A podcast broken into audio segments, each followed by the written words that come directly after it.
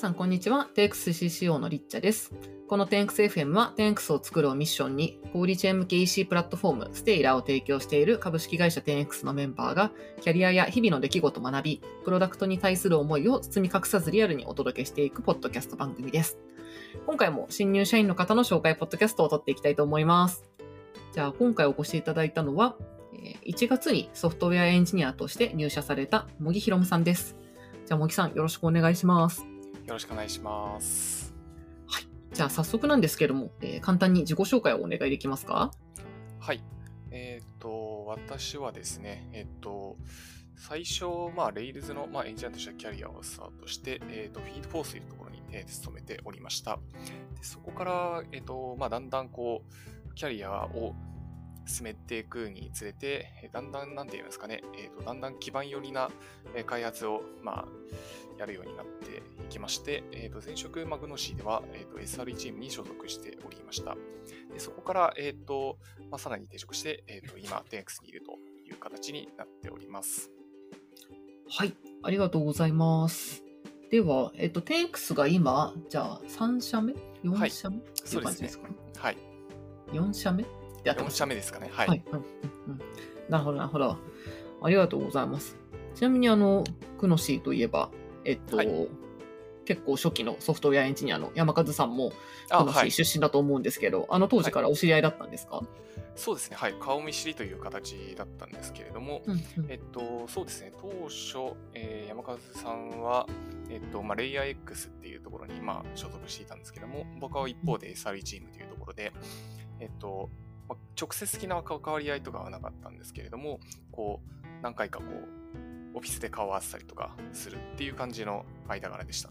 ああ、なるほど、なるほど。はい。そっか、あの、レイヤー、あの、超前身のレイヤー X ですよあ、そうですね。はい。一番最初のレイヤーはい X。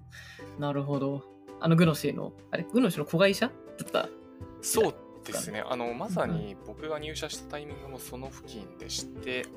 で、レイヤー X っていうのは最初、そのグノシーの一部署みたいな形だったんですよね。うーん。で、そのオフィスの一部を貸し切貸し切るとか、こう一部切り取っていて、まあ、当時はブロックチェーンとかの、を研究とかをいろいろやっていて、まあ、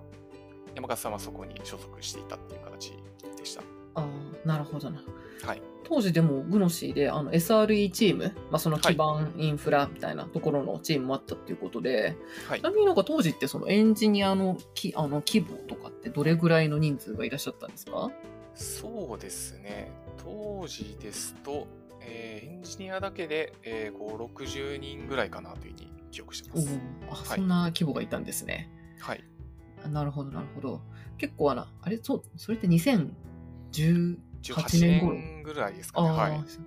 じゃあ結構 SRE という名前がなんかあれですか、ちょっと広がり始めたというか、SRE チームを蘇生するとこが増えてきた頃ですかね。そうですね。まさにその通りで、えっと、グノシーで言うと、まずその SRE チームの前段として、えっと、インフラチームみたいなこう区切りがあって、まあ、それがこう SRE チームという形に名前を変えたみたいな形でスタートしたっていう背景になりまして、まあ、僕が入社したのもまあ変わってすぐだった、まあ、半年か1年かぐらい経ったぐらいに今入社したという形になってます。あ、そうだったんですね。なるほど、はいなるほど。ありがとうございます。あの多分同じビルで当時働いていたような気が するんですけれど六本木の、はい、はいはいあのはいはい、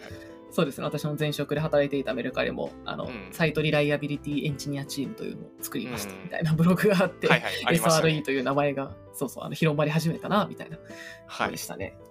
はいうんうん。ありがとうございます。じゃあ、えっと、グノシーに5年ぐらいいらっしゃったってことですかね。はい、そうですね。うん4年ちょいですかね。はい。なるほど、なるほど。それで 10X へはいありがとうございます。じゃあちょっとあの入社のきっかけはまた伺おうと思うんですが、ちなみに、あの休日の過ごし方とか趣味とかは何かあったりされますか、そうですね。最近はもっぱらインドアになっていて、まあ、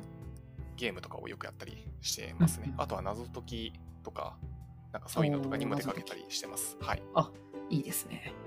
ゲームはちなみに社内もなんかちょこちょこゲーム好きな人とか、あの、はい部活とかあったりするみたいですけど、なんか交流はありますか？そうですね。あの、まだ顔出ししたくないですけれども、スプラトゥーン部に、えーちょいちょい顔を出してるという形です。はい。あ 10X ストスプラトゥーン部は結構活動されてるんですか？いや、あまりしていないくて、えっ、と、うんこう、一応顔だけ出したっていうのと、うんあとはなんかどんな方がやってるのかなっていうのをはい確認したぐらいですね。はい。おーそうなんです機会があれば、はい、一緒にやりたいです。なんかね、前一緒にやってんの、やってるらしいというのを聞いた気がするんですけど、ね結構前かな、うんうんなるほど。ありがとうございます。はい。そうしましたら、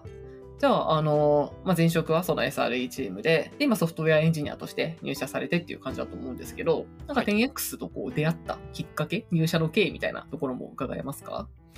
そうですね。えっ、と、それで言うと、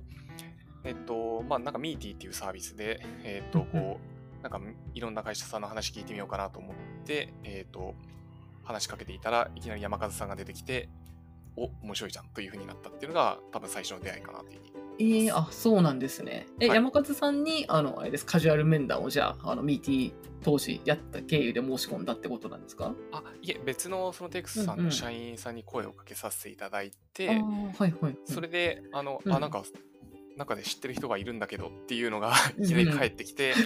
出てきたのがえー山和さんだったっていう形でした。はい。えー、なるほど。え、茂木さんはじゃあ、その山和さんが 10X で働いてるってことは知らなかったってことですか？いや、存じ上げてました。はい。うんあ、じゃあそこで久々に再会したんですねはい。知ってたんですけど、まさか出てくるとは思わなかったっていう形でした。はい。あそうなんですね。はい。なるほど。うんうんそこからじゃあ、あのカジュアル面談からこう選考に進んでっていう感じですか？はい、そうですね。ありがとうございます。なんか、その、きっといろんな会社、まあ今すごいはい。こう、引く手あまたな中、あの、選あの転職活動されたと思うんですけど、なんかその中で、あの、最終的に 10X に入社を決めたのは、どんなところが理由だったんですか？そうですね。えっと、まあ、その転職というよりかも、こう、なんか自分のポジションを変えたいなというふうには、まあ、思っていて、まあ、それの変わる先のなんか未来として、で、テンクスが一番、こう、なんていうんですかね、それが実現できそうかなというふうに、まあ、思ったのが、えーその背景になるかなと思っていて、えっと、僕ですと、えっと、まあ、グノシーだと、こう、SRE チームという、どちらかというと基盤寄りのチームに、まあ、いたんですけれども、えっと、まあ、こう、数年間、こうやっていくうちに、まあ、なんて言えばいいんですかね、自分の、まあ、こう、なんていうんですかね、型を作るっていうところも非常に大事かなというふうに思うんですけれども、まあ、同時にそれをきちんとこう運用するっていうこともまあ大事かなとっていて、その基盤よりかは、その、きちんと開発する側にま寄っていきたいなっていうのがまああったんですよね。っていうのと、あとはなんかより事業になんか深くコミットしていきたいなっていう思いが、こうやっぱりうっすらまあありまして、で、なんかそういう意味で言うと、こう、例えば、テンクスさんとかだと、えっと、なんて言いますかね、あの、使ってるセーラーを導入している企業さんにこう直接こう出向いて、こうアプリをいじってるところを見るとか、なんかそういうこともなんか非常に積極的にやられてるなと思っていて、なんかそういうこと、ところで、えっ、と、なんか根本的ななんか課題解決というか、なんかそういうところになんかコミットできたらなというふうに思って、それでこう、まあ、テイクスに行こうかなというふうに思った感じでした。うん、なるほど、なるほど。領域的にはなんかこの、まあ、ネットスーパーとか、そのドラッグストアとか、なんか生活領域みたいなとこにも、なんか興味とかきっかけはあったんですか？そうですね。それで言うと、まあ、普段使ってるっていうのは、まあ、多少あったかなというふうには、まあ、思ってますね。あの、現状でも、こう、まだ、あの、自分の、なんだろうな、生活圏内だと配達圏内ではないんですけども、なんかライフさんが近くにいて、で、こう使えないな、使えないな、みたいな ことを思ってたりしていて、使えるようにしたいみたいなところとかは、まあ、あったかもしれないですね。はい。ああ、なるほまどあ。身近に感じてるっていうのは、はい、ありました。うんうん。ありがとうございます。ちなみに、その、かなんか基盤系からその開発系、その上に乗るアプリケーション開発っていう方にこう寄ってきてるのかなと思うんですけど、なんか昔あれですか、一回そのアプリケーション開発をキャリアの初期やられてて、そこから基盤に行ってもう一回アプリケーション開発みたいな感じなんですか？おっしゃる通りです。はいうんそこってなんか一回基盤を経験してもう一回アプリケーション開発に来ると、なんか感覚とかって変わったりするんですか？ああ、そうですね。違うかなとは思ってますね。というのは、なんて言えばいいんですかね。組織の、えー、とあり方とこうそれを管理するやり方っていうのは、まあ、割とこう近しくなる傾向にあるっていうなんか法則がまああるんですけどなんかそれにのっとってみるとなんかこれがここで管理されてんのおかしいよねみたいなところに気づけるみたいなところとかはあるかもしれないなと思います。なるほど、なほど。すごい、ここは興味深いんですが、ありがとうございます。じゃあちょっともしもっと詳しく聞きたい人は、じゃあお便りを送っていただけると、最近お便りっていうのができたんで、はいはいはい。ぜひお便りください。で、えっと、なんだっけな。あ、そうだ。あでもあの選選考プロセスとかちょっと気になる方もいるかなと思うんですけれど、あの実際エントリーしていただいて、ソフトウェアエンジニアの選考プロセスのディスカッション面接とか、えっと、コーディングテストとかあったと思うんですけど、なんかその受けてみて、あの、なんでしょうね、はい感想というか、選考プロセスはいかがでしたか？ああ、それで言うと、うん一言で言うとめちゃくちゃしっかりしてるなというふうには思いました。えーっと、なんて言うんですかね。聞く、なんだろうな、この面接でこういうところを問われてるんだろうなっていうのが、割とこう明確に意図があるものが多かったかなっていうような感じでしたね。はい。なるほど、なるほど。はい。なんかあの最初、まあ、受ける前にそのテンクスに対して持ってたイメージと、まあ、実際にこう社員と話してもらってとか、最後選考プロセス受けてっていうこの面談の中で、なんかイメージとここはイメージ通りだったなとかここはちょっとイメージと違ったなっていうとことかってあったりします？ああ、いや、それで言うと、そんなに差はないですね。あうの、ん入社、その選考を受ける前も、受けてる途中も、こう、たくさん、こう、なんて言えばいいんですかね。あの、動線というか、パブリックにしてあるんですよね。ドキュメントというか、ものを。そういう文化は、えー社内に入ってからも全然変わらず、それが貫かれてるな、というふうに思ってますね。はい。あーじゃあ必要な情報はこう揃ってるみたいな感じだあるはあるったんですかね。はい。なるほど、なるほど。ありがとうございます。じゃあ、そんな選考プロセスを経て入社いただいてからなんですけど、えーはい今入社1月なので、えーまあ、2ヶ月ちょっと経ったかなとはいいうところだと思うんですが、今ははじゃあどんなお仕事を担当されてるか教えていただけますか？はい。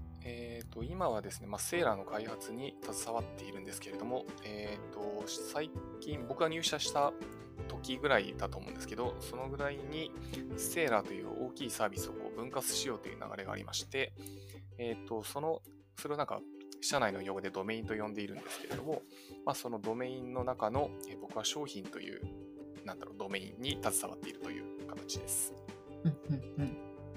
なんかその分割していくって、まあ多分この後いつか CTO がブログとか書いてくれると思うんですけど、ね。う んなんかちなみにどんな背景でこう分割してるのか軽く教えてもらってもいいですか？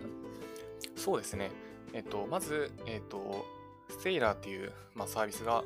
えっと、まあ、成長していくにあたって、えっと、まあ、とても複雑なものに、まあ、なってしまっていましたと。なので、一人のエンジニアがその全てを全貌を把握するのはやっぱり難しいよねという話になって、でそれ、じゃあどうするかっていうと、その、セイラーっていうサービスをまあ少しずつまあ分割しようみたいななんか話になっていくのかなと思っていて、えっと、そのなんか分割するという単位をなんかドメインとして置いていて、置いているという、なんかそういう理解でいます。また、その、なんていうんですかね、ビジネス的には、まあ、それをさらに売り出すというか、まあ、こういう小さいそのドメインの単位で、まあ、こう売り出していくっていうところも、まあ、今後はなんか視野に入れてるのかなというふうに思っていて、まあ、その中一つの布石として、まあ、組織を割っていくというか、えーなんかセーラーを割っていくっていう、なんかところに、まあ、シフトしてるのかなというふうに思ってます。なるほど、なるほど。ありがとうございます。商品以外にもね、なんかですね、あの会計とか、はい、おっしゃるとりですね。なんだっけ配配送お届けとか、こう、はいい、くつかあれですね、ステイラーを構成するのに必要なドメイン、領域っていうので、まあ、いくつか分かれて、今、うん分かれようとしてる、綺麗に分けようとしてるっていうのが今ですよね。はい、その通りだと思います。うん。ありがとうございます。ちなみにその商品っていうドメインチームは、なんかどんどんなことに今は取り組まれてるんですか？そうですね、えーと、商品というチームだと、えーと、要はセーラーが、えーと、アプリでこう、アプリで商品を出すためには、お客様からその商品のデータをいただかないといけないんですけれども、そのお客様からいただいたその商品のデータを、ま、ちゃんとアプリで表示できるように、えーとまあ、適切な処理、なんかパイプラインを通じて、最終的に、えーと、アプリに表示されるっていう、そこの、なんていうんですかね、パイプラインの一部を、え商品チームが担っているということを言っています。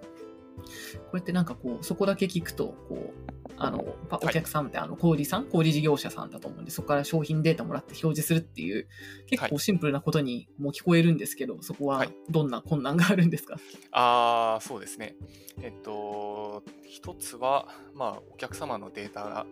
の一部に、まあ、間違いがあったりとか、なんかそういうところで、えっと、例えば、パイプラインがこけて、えっと、売り場に商品が出なくなるみたいなところとかも、まあ、やっぱりうん。発生はしてはいると。まあ、そこをこういかに早く検知して、えっ、と、なんていうんですかね、あの、リカバリーするかっていうところとかは、まあ、やってる部分も、できてる部分ももちろんあるんですけれども、まあ、まだまだ未成熟な部分もありまして、そこの部分の、なんていうんですかね、改良とかを、まあ、やって、やっていってるという形になります。なるほど、なるほど。あの、商品、多分これ商品データがとにかくこうスーパーなんでめちゃくちゃ商品データが多いとか、はい。店舗ごとに商品データが違うとか、はい毎日毎日ある商品が違うとか、なんかそういうこう商品データがめちゃめちゃ難しくて膨大っていう特性があるからこそ結構大変なところなんですかね。ああ、そうですね。おっしゃる通りだと思いますね。あとは、まあ、やっぱり商品っていうものも、なんか、の、持つデータの、なんか複雑性みたいなのもあるかなと思っていて、まあ、例えばカテゴリーとかそうですよね。うんこのなんか商品はこういうカテゴリーを持ってて、で、時々例えばこの商品は広告に出したいから広告っていうカテゴリーをつけてみたいなことをやってると、まあ、そのオペレーションでかなり複雑なものになるし、そのデータのそのライフサイクルということも、まあ、ちゃんと気をつけないと簡単にバグったりする原因になるので、その辺は気をつけないといけないねっていうところで、まあ、非常にまあ難しいところかですね。はい。なるほど、なるほど。ありがとうございます。なんかこの辺は、ちなみにその 10X に入って、その基盤系から、まあ、よりそのプロダクト、事業に近いところだったり、プロダクト開発をやりたいっていうところは、なんか今のお仕事ではどうですか？叶えられてますか？あ、叶えられてると思ってます。はい。実際にその、えっと、まあ、ちょっとテクニカルな話になってしまうかもしれないですけれども、えっと、まあ、お客様の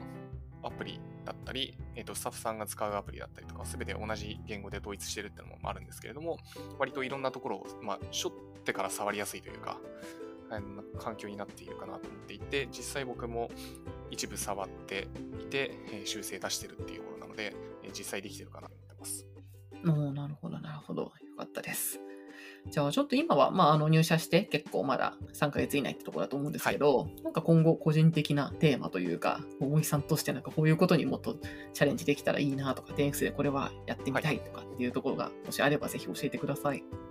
はい。それで申しますと、えっ、と、ステーラっていうサービス、商品っていうドメインは、まあ、ステーラっていうサービスの、まあ、本当に根幹な部分だと思ってるんですね。その商品がきちんとこう、お客さんからいただいたものをきちんと出せなければ、やっぱり体験も悪くなるし、その、パートナーさん、小売さんの会社さんにとってもいいことではないっていうところで、まあ、結構非常なに、まあ、重要な、まあ、ドメインだと思っていて、まあ、そこをこう、いかにこうドライブしていくかっていうところが、えっ、と、なんかすごい面白いところだなと思ってるし、まあ、やっていきたいところだなと思っています。で、えっ、と、昨今で申しますと、まあ、信頼性だったりとか、なんかそういう話もありますし、まあ、その先ほど申し上げたパイプラインの部分の、えっ、と、精査だったりとか、改善みたいなところもたくさんやりたいところがあるので、まあ、その点とかを今後やっていきたいなというふうに思ってます。なるほど、なるほど。ありがとうございます。じゃあちょっと次の質問なんですけど、えっ、と、いつも皆さんに聞いてるバリューの話ですね。はいえー、10X では、えーバリューが3つありまして、えー、シンク 10X、テイクオーナーシップ、アズワンチームってあるんですけども、この中で、えー一番好きなバリューは何ですかっていうのと、えーそれが発揮されてるなって思うシーンがあれば教えてください。はい。そうですね。まあ、一番好きなのは、Think 10X ですね。はい。まあ、理由は、えーまあ、大したことではないのかもしれないですけど、やっぱり社名の一部が使われているバリューって結構珍しいなと思っていて、なんかその珍しさゆえに結構来ているところがあります。はい。おーなるほど。確かにはい、社名が、社名が逆に珍しいですよね。なんか、まあそうですね。サービス名とかじゃないしっていう。はい。っていうのと、あと、やっぱりちょいちょい話には出てくるんですね。まだ入社して数ヶ月っていうところはあるんですけれども、こうなんかドメインっていう、まあ、チームにこう切られ、各チームが、まあ、どういうふうにやっていくのかっていうところを探索していくっていう時に、なんていうんですかね、じゃあ、どういう活動をしたら 10X になるのっていうところの議論っていうのは、えっと、チームメンバーから非常によく上がっていて、ああ、なるほど、こういうところで出てくるんだっていうのは思っていて、うんそこはすごい、あの、個人的には結構感動したシーンでした。はい。感動したっていうのはどういうところがですか？あその、なんていうんですかね、やっぱりちゃんとそのバリューが使われてるかどうかって結構大事だなと思ってるんですよね。バリューを制定してそれが浸透してるかっていうところの度合いで、それは割と、なんて言うんですかね、中に入らないと分かんないことの一つだなと思ってるんですよね。うんで、それが実際にこう、なんか見れ、垣間見れたっていうのが、個人的には感動したっていうところでした。なるほど、なるほど。ありがとうございます。よかったです。ちゃんと浸透していることが伝わ るシーンがあって。はい。ありがとうございます。よし。じゃあ、えーちょっと次が最後の質問なんですけれども、えーちょっと最近のポッドキャストで少し質問がリニューアルしたコーナーでして、えー皆さんに最後におすすめの一冊を聞くという感じになりました。というわけで、えーおすすめの一冊、あの漫画でも本でも雑誌でも何でも OK なんですけども、えー最後に茂木さんのおすすめの一冊を教えてください。はい、そうですね。最近、まあ、読んだ本で言う申しますと、解像度を上げるっていう本が個人的には良かったかなと思っていて、えーっと、まあ、まさに僕が入社して解像度全くないなと思って 読み始めた本なんですけど、まあ、その解像度を上げるっていうのはどういうことかっていうところを、すごいなんかブレイクダウンして説明している本なんですよね。なんかそこの辺の、なんていうんですかね、言語化されているなんか解像度を上げるってそもそも結構抽象度が、まあ、高い話なんですけども、それをきちんとこう具体的なレベルまでブレイクダウンできてるっていうのはなかなか珍しいなと思っていて、まあ、この本を上げさせていただきました。なるほど、なるほど。それはあのな何の解像度を上げようと思って読まれてたんですか？えっ、と、まあ、もう事業全体ですね。まあ、セーラーもそうですし、その、うん小売事業ってそもそも何なのっていうのがあまり自分の中だと、まあ、分かっていなかったところを、えっ、と、やっぱり今後商品っていうドメインにはそこを欠かせないところだと思ってるので、まあ、上げていきたいなというふうに思っておりまして、その本を読みました。はい。なるほどな。ありがとうございます。あの、スライドをいっぱい出してて有名な馬田さんの本ですよね。はい。です。確か、あの、会社、弊社の、あの、菊池さん？窓さん、はいさあの、サクセスオペレーションズの、はいはいはい。あの、窓さんが、あの、前職がこちらの、前職？え前職かな？あ、そうです、そうです。あの、馬田さんと一緒に働いてたっていう。えー、そうなんですか？そうです。あの、東京大学ファウンド X って、あの、東大のインキュベーションみたいなとこなんですけど、たはい。そう、あの、一緒に働かれていたので、あの、この本が良かったっていうと多分窓さんも喜ぶっていう。あ、そうなんですか？知らなかった。はい、最近どっかに書いてましたね。会社にも多分置いてあります。えーあ、えー、そうなんですね。いや、知らなかったです。そうなんです。はい。というわけで、多分社内にも結構読んでる人がいるんじゃないかなと思います。あ、よかったです。はい。じゃあ、ありがとうございます。じゃあ、おすすめの説もいただいたところで、最後少しエンディングの告知をさせてもらいます。えーっと、じゃあ、えー、10XFM ではリスナーさんからのお便りを募集しています。エピソードの感想や 10X のメンバーに聞いてみたい質問など、どんなことでも構いません。番組概要欄にあるお便りフォームからの投稿、または Twitter ハッシュタグで 10XFM でツイートお願いします。また 10X では現在様々な職種のメンバーを募集しています。10XFM を聞いて 10X に興味を持った、カジュアルに話を聞いてみたいと思われましたら、こちらも番組概要欄にある採用情報、または 10X のホームページのリクルートというところから応募お待ちしてます。最後に Spotify、Apple Podcast などお聞きのポッドキャストアプリでの番組のフォローを忘れなく、最新エピソード配信時にお知らせが届いたり、過去エピソードの再生済み再生が一目でわかるようになり大変便利です。はい。というわけで告知も終わったところで、じゃあちょっと今回のエピソードは、えーこの辺で終了にしたいと思います。じゃあ今日は1月にソフトウェアエンジニアとして入社された茂木ひろむさんにお越しいただきました。じゃあ茂木さんありがとうございました。ありがとうございました。